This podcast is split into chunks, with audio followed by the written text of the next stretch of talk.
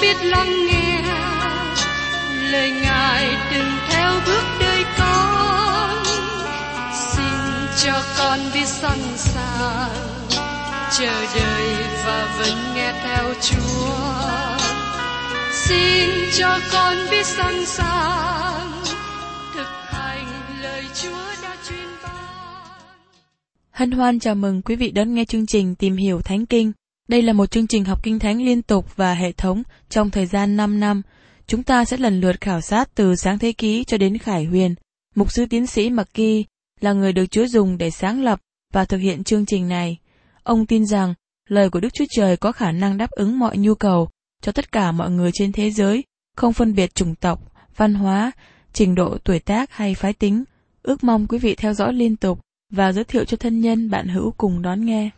Quý vị và các bạn thân mến, hôm nay chúng ta tìm hiểu đến Thi Thiên 119. Đây là đoạn dài nhất trong Kinh Thánh. Đoạn này có đến 176 câu. Tất cả đều ngợi khen lời của Chúa. Đó là điều mà các bạn và tôi cần chú trọng vào lời của Đức Chúa Trời. Chúng ta là người tin Chúa, chúng ta cần nhấn mạnh vào nơi mà Đức Chúa Trời nhấn mạnh. Trong thời hiện nay, của chúng ta thường nhấn mạnh vào chương trình, vào phương cách, vào lễ nghi, vào sinh hoạt có hội thánh. Sự chú trọng của chúng ta cần ở trên lời của Đức Chúa Trời. Và qua đó, Đức Chúa Trời hứa ban phước. Ngài không hứa ban phước cho tôi, cho công việc hay cho chức vụ. Nhưng Đức Chúa Trời hứa ban phước trong lời của Ngài. Sự sắp đặt của Thi Thiên 119 rất đáng chú ý. Nó được viết một cách rất cẩn thận. Nó được làm theo thể chiếc cứu. Nhưng thể chiếc cứu này khác biệt với cách mà chúng ta thấy đề cập trước đây. Thay vì mỗi câu khởi sự với một mẫu tự của tiếng Hebrew, tức là ngôn ngữ của người Do Thái. Trong thi thiên này, mỗi mẫu tự có 8 câu. Có tất cả 22 mẫu tự trong tiếng Hebrew. Do đó, chúng ta có đến 176 câu trong thi thiên 119 này. Số 8 là số căn bản trong thi thiên này, bởi vì mỗi mẫu tự trong tiếng Hebrew được làm 8 câu. Tôi không chú ý nhiều đến ý nghĩa của con số trong Kinh Thánh, nhưng số 8 trong Kinh Thánh hình như là số nói về sự phục sinh. Chúa Giêsu sống lại vào ngày thứ nhất, hay được kể là ngày thứ 8. Nhiều người nghĩ rằng Đức Chúa Trời kết thúc mối quan hệ với dân Israel, nhưng thật sự Ngài không kết thúc với họ. Phaolô đã nói rõ điều này trong sách Roma đoạn 11 câu 15. Vì nếu sự dứt bỏ họ ra đã làm sự hòa thuận cho thiên hạ, thì sự họ trở lại trong ân điển há chẳng phải là sự sống lại trong kẻ chết sao? Đức Chúa Trời không dứt bỏ dân Israel. Như Chúa Giêsu đã trở lại từ kẻ chết, dân Israel sẽ được đem trở lại như là một quốc gia trong thời kỳ một ngàn năm. Trong phương cách đặc biệt, Đức Chúa Trời cứu rỗi nhiều quốc gia, nhiều dân tộc. Mục sư Spurgeon thường nói rằng, Đức Chúa Trời sẽ thắng, có nhiều người được cứu hơn là hư mất. Tôi tin điều đó với tất cả tấm lòng, dầu rằng khi tôi nhìn xung quanh hiện nay, tôi chưa thấy điều đó xảy ra. Nhiều người rất hào hứng khi đi thăm viếng đất thánh của Do Thái ngày nay. Họ nghĩ rằng họ đang thấy lời tiên tri được ứng nghiệm. Thật sự, dân Do Thái có trở về quê hương, nhưng điều đó chưa ứng nghiệm lời Kinh Thánh. Bởi vì họ trở về trong sự không tin. Họ chưa có quay trở về với Đức Chúa Trời. Tôi đọc một số sách báo nói về sự trở về của người Do Thái. Tôi rất ấy làm sửng sốt khi biết rằng họ là những người không tin và họ không gìn giữ các nghi lễ tôn giáo của người Do Thái. Nhưng đến khi lời tiên tri của Chúa được ứng nghiệm, Ngài sẽ đem dân Do Thái trở về đất hứa và họ sẽ hồi sinh một quốc gia giống như sự sống lại từ kẻ chết. Nếu các bạn tiếp nhận sự sống lại từ kẻ chết, và nếu các bạn tiếp nhận sự sống đời đời, thì các bạn sẽ không bỏ lời của Đức Chúa Trời. Sứ đồ Phi-rơ nói trong Phi-rơ thứ nhất đoạn 1 câu 23. Anh em đã được sanh lại, chẳng phải bởi giống hai hư nát, nhưng bởi giống chẳng hư nát, là bởi lời hằng sống và bền vững của Đức Chúa Trời. Chúng ta được sanh lại bởi lời của Đức Chúa Trời. Điều này được khải thị qua Chúa Giêsu Christ. Lời của Đức Chúa Trời đem sự sống đến với các bạn. Nó đem cho các bạn đến sự tự do. Nó đem các bạn đến sự vui mừng. Và lời Chúa cũng đem đến phước hạnh nữa. Thi Thiên 119 có nhiều ý nghĩa lớn cho người tin Chúa trải qua nhiều thế hệ. Vào cuối đời của ông John Kuskin viết lại như sau. Thật là lạ lùng về những phần kinh thánh mà mẹ tôi đã dạy tôi. Tôi phải tốn nhiều thời giờ để học, mà tư tưởng thơ ấu của tôi rất rét. Nhưng giờ đây, Thi Thiên 119 trở nên quý báu với tôi. Nó làm tôi ham thích và yêu mến luật pháp của Đức Chúa Trời.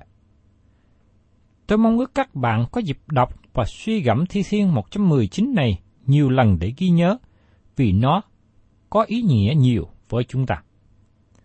Có một vài điều tôi xin các bạn lưu ý. Tác giả dùng nhiều từ ngữ khác nhau để diễn đạt về lời của Đức Chúa Trời, như là điều răn, luật lệ, mạng lệnh, chứng cớ, diện mối. Bây giờ xin mời các bạn cùng tìm hiểu đến phần thứ nhất. Thi Thiên 119, câu 1 đến câu 8.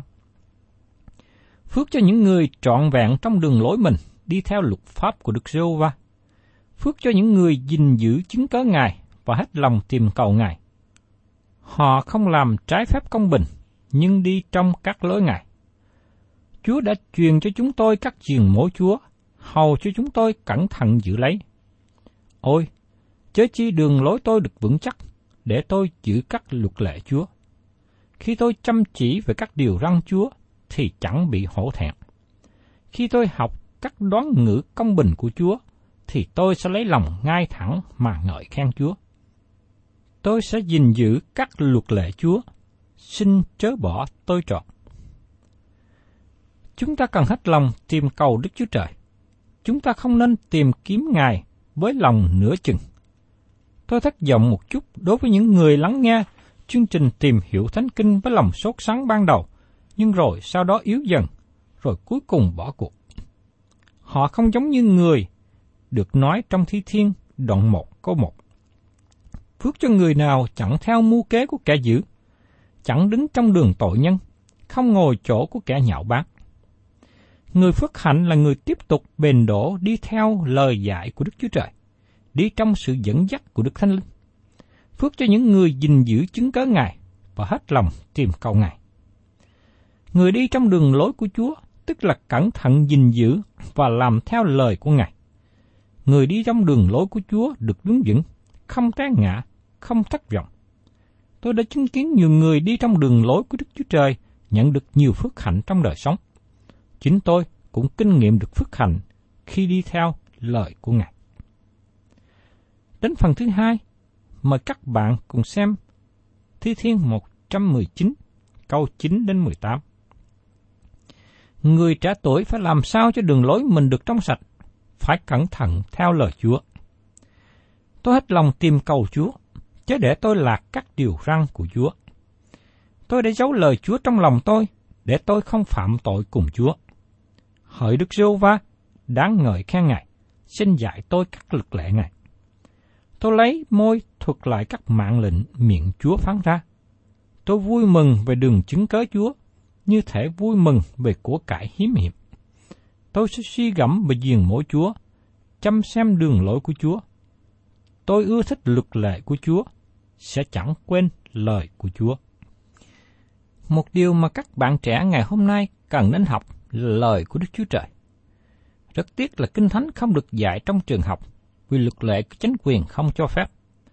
Chúng ta là các bậc cha mẹ, những người lớn tuổi, hiểu biết và kinh nghiệm lời của Đức Chúa Trời, cần nên dạy Kinh Thánh cho các thanh thiếu niên, nhi đồng. Tôi nhớ rằng khi còn là thanh niên sinh hoạt hàng tuần, chúng tôi thường đọc chung Thi Thiên 119 để nhắc nhở nhau. Người trẻ tuổi phải làm sao cho đường lối mình được trong sạch, phải cẩn thận theo lời Chúa. Lời Chúa cần được ghi nhớ trong lòng. Có nhiều người học thuộc lòng nhiều câu kinh thánh, nhất là lúc còn đi dự các lớp trường Chúa Nhật với hội thánh. Nhưng xin các bạn chú ý rằng, khi nhớ thuộc lòng kinh thánh, cũng cần biết đến ý nghĩa của các câu kinh thánh ấy nữa. Tác giả Thi Thiên nói rằng, tôi đã giấu lời Chúa trong lòng tôi. Ông có ý muốn nói gì? Tôi nghĩ, tác giả có ý muốn nói rằng, tôi vâng theo lời của Chúa. Đó là điều quan trọng. Thật là tốt lành khi các bạn có thể nhớ thuộc lòng hàng trăm câu kinh thánh. Tôi quan nghênh chương trình học thuộc lòng kinh thánh, nhưng chúng ta cần vâng theo kinh thánh nữa. Đó là ý nghĩa của những gì tác giả muốn nói đến việc giấu lời Chúa trong lòng. Khi có lời Chúa trong lòng, mới có đủ năng lực chống trả lại sự lôi cuốn của tội lỗi. Xin các bạn nhớ rằng, tội lỗi con người trước nhất phát xuất từ tấm lòng. Cho nên khi lòng cơ đốc nhân có lời Chúa, người ấy chống trả với tội lỗi ngay khi nó phát xuất từ trong lòng, nhờ đó ngăn cản được việc thể hiện qua hành động phạm tội. Tác giả Thi Thiên nói, tôi sẽ suy gẫm duyên mối Chúa, chăm xem đường lối của Chúa. Khi có lời Chúa trong lòng, chúng ta cần suy gẫm thường xuyên. Suy gẫm tức là đọc tới lui nhiều lần, suy nghĩ đến ý nghĩa dạy dỗ, đem lời Chúa ứng dụng trong đời sống của mình. Người suy gẫm lời Chúa luôn suy xét lời nói, việc làm của mình có đúng theo lời Chúa dạy hay không. Giống như các bạn xem mặt mình trong gương để biết rằng mặt mình sạch hay dơ. Đến phần thứ ba của Thi Thiên 119, từ câu 17 đến 24. Xin Chúa ban ơn lành cho tôi tới Chúa để tôi được sống, thì tôi sẽ giữ lời của Chúa. Xin Chúa mở mắt tôi để tôi thấy sự lạ lùng trong luật pháp của Chúa. Tôi là người khách lạ trên đất. Xin chớ giấu tôi các điều răn Chúa. Linh hồn tôi hao mòn vì mong ước các mạng lệnh Chúa luôn luôn.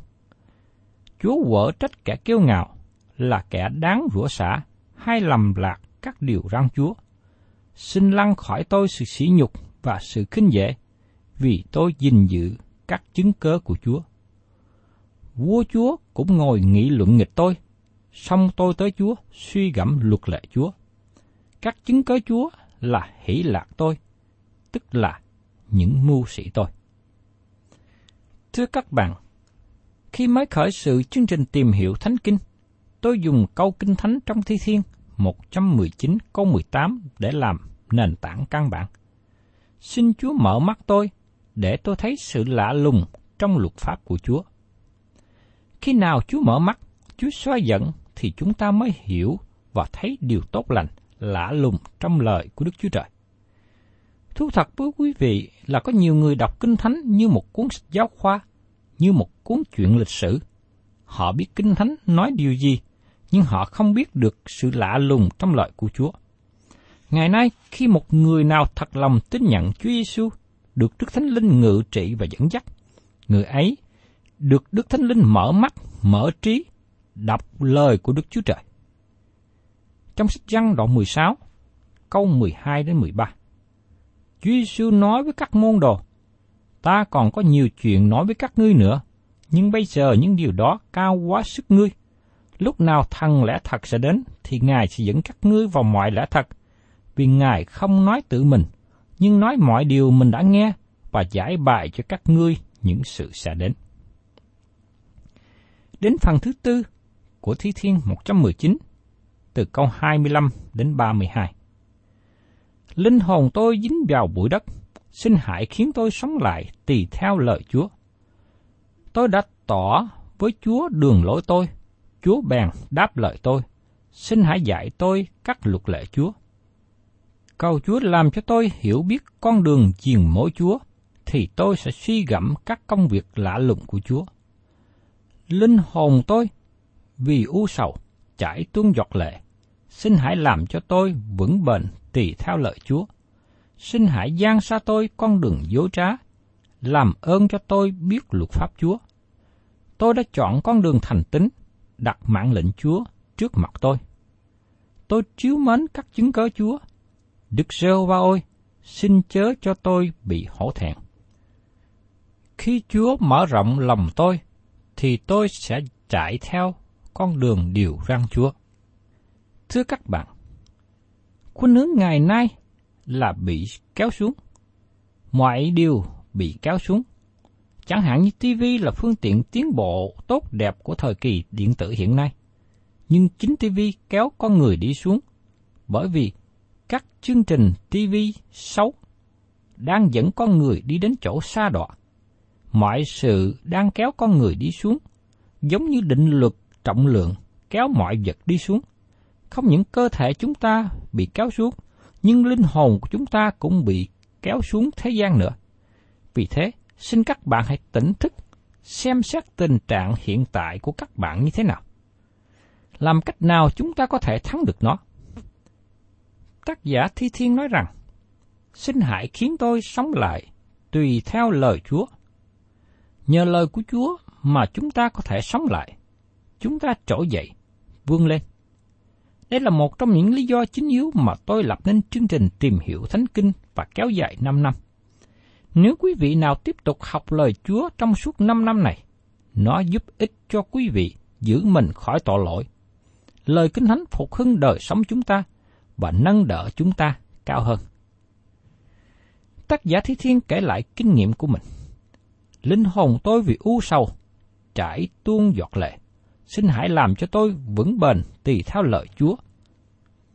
Khi tâm tư u sầu, linh hồn buồn bực và nhờ lời của Chúa làm cho vui vẻ, hăng sai trở lại. Nếu đời sống cá nhân hay hội thánh của quý vị đang ở trong tình trạng xuống dốc, thiếu năng lực, xin quý vị hãy trở về với lời của Chúa để được ban cho năng lực dồi dào. Đến phần thứ năm của Thi Thiên 119, từ câu 33 đến 40. Hỡi Đức Sêu Va, xin chỉ dạy tôi con đường luật lệ Chúa, thì tôi sẽ gìn giữ lấy cho đến cuối cùng. Xin hãy ban cho tôi sự thông sáng, thì tôi sẽ vâng theo luật lệ Chúa, ắt sẽ hết lòng gìn giữ lấy. Xin hãy khiến tôi đi trong đường điều răng Chúa, thì tôi lấy làm vui vẻ tại đó. Xin hãy khiến lòng tôi hướng về chứng cớ Chúa, chớ đừng hướng về sự tham lam.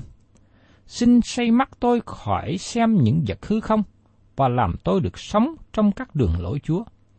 Xin Chúa làm ứng nghiệm lời Chúa cho kẻ tôi tới Chúa, tức là kẻ kính sợ Chúa. Xin hãy cắt khỏi tôi sự sỉ nhục mà tôi sợ sệt, vì mạng lệnh Chúa là tốt lành. Kìa, tôi mong ước cắt giềng mối Chúa, xin hãy khiến tôi được sống trong sự công bình. Thưa các bạn, làm theo lời của Chúa là tham dự vào một hành trình bền đổ và nhịn nhục. Chúng ta hướng về một tương lai sắp đến. Chúng ta nhìn xem và chờ đợi Chúa Giêsu. Khi làm theo lời của Chúa, chúng ta cần giữ mình khỏi bị sự lung lạc bởi thế gian, cầm giữ mình khỏi sự giàm pha của người không tin kính. Đôi lúc, người gìn giữ lời của Chúa bị thành nộ, bị bắt bớ.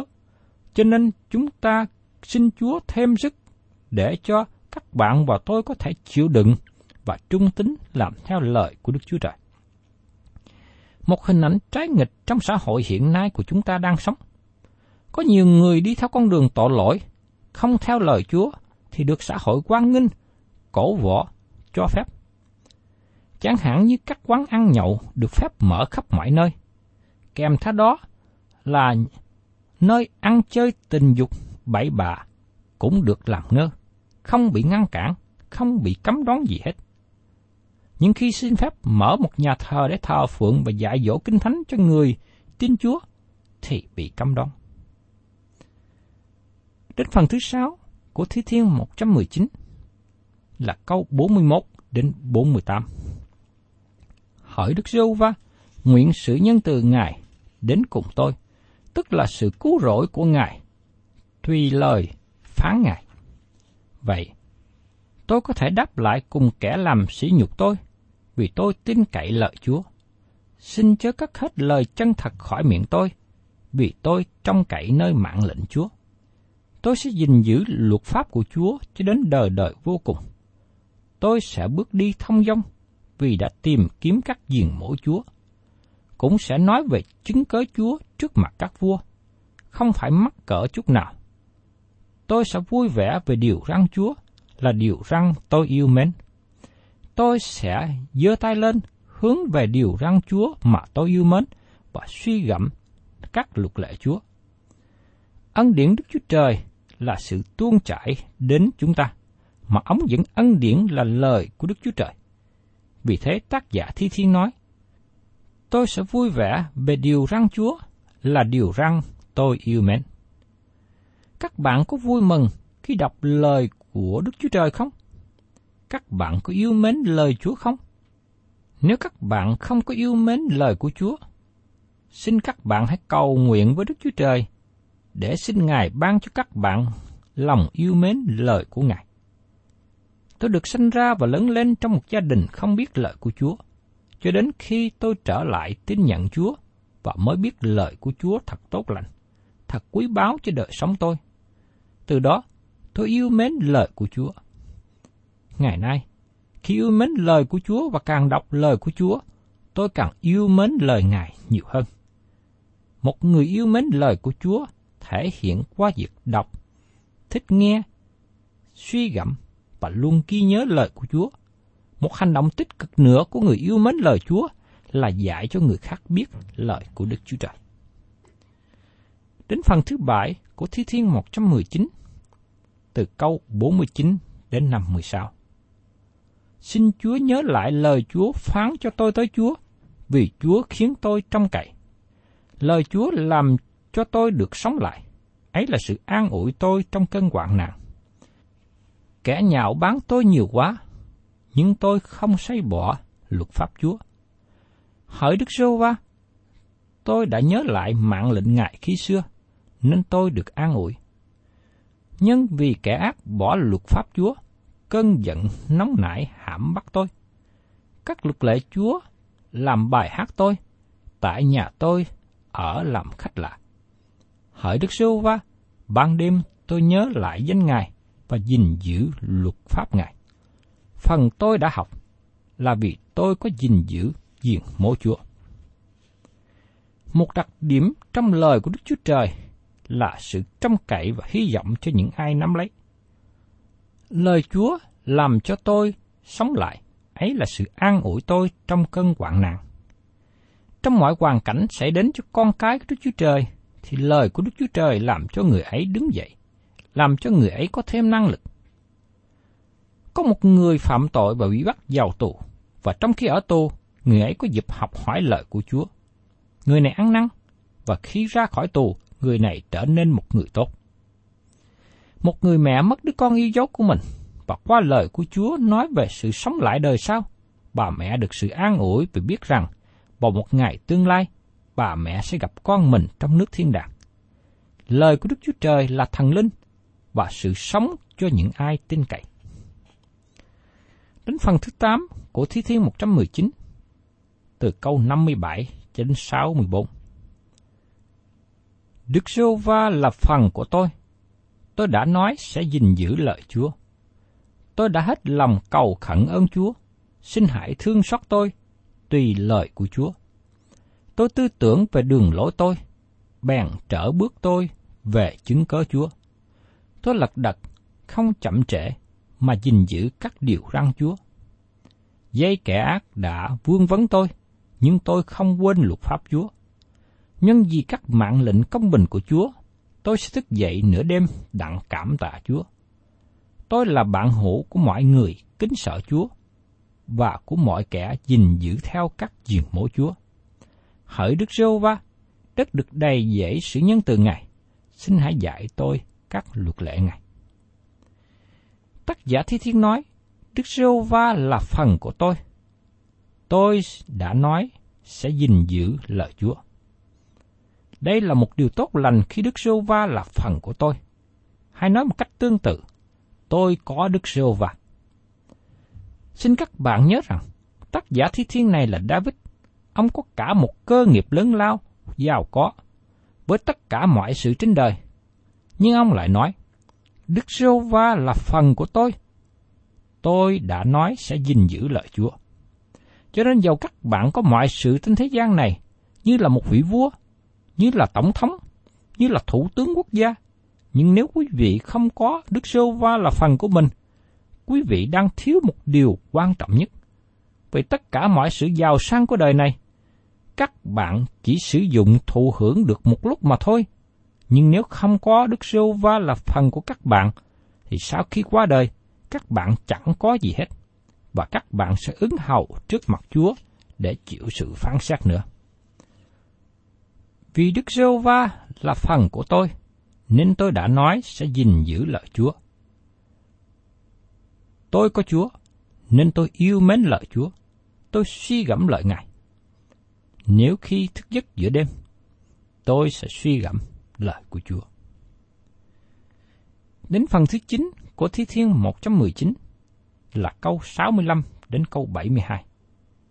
Hỡi Đức giê va Ngài đã hậu đãi cả tôi tới Ngài, tùy theo lời của Ngài. Xin hãy dạy tôi lẽ phải và sự hiểu biết, vì tôi tin các điều răng Chúa. Trước khi chưa bị hoạn nạn thì tôi lầm lạc, nhưng bây giờ tôi gìn giữ lời của Chúa. Chúa là thiện hay làm lành, xin hãy dạy tôi các luật lệ Chúa. Kẻ kêu ngạo đã đặt lời nói dối hại tôi. Tôi sẽ hết lòng gìn giữ diền mối của Chúa. Lòng chúng nó dày như mỡ, còn tôi ưa thích luật pháp của Chúa. Tôi đã bị hoạn nạn thật lấy làm phải, hầu cho học theo luật lệ của Chúa. Luật pháp của miệng Chúa phán là quý, cho tôi hơn hàng ngàn đồng vàng và bạc. Thưa các bạn, người ham thích lời của Chúa thấy được phước hạnh biết bao. Người ấy được Đức Chúa Trời hậu đại cách tốt lành. Người ấy bỏ con đường lầm lạc và đứng vững trước những lời chế nhạo. Đó là điều tốt lành. Đó là một nhu cầu mà mỗi đời sống của chúng ta ngày hôm nay cần phải có lời của Chúa. Tôi xin tạm ngưng chương trình tìm hiểu Thánh Kinh ở trong sách Thi Thiên 119 tại nơi đây và xin hẹn tái ngộ và tiếp tục cùng với quý vị trong chương trình tìm hiểu Thánh Kinh kỳ sau.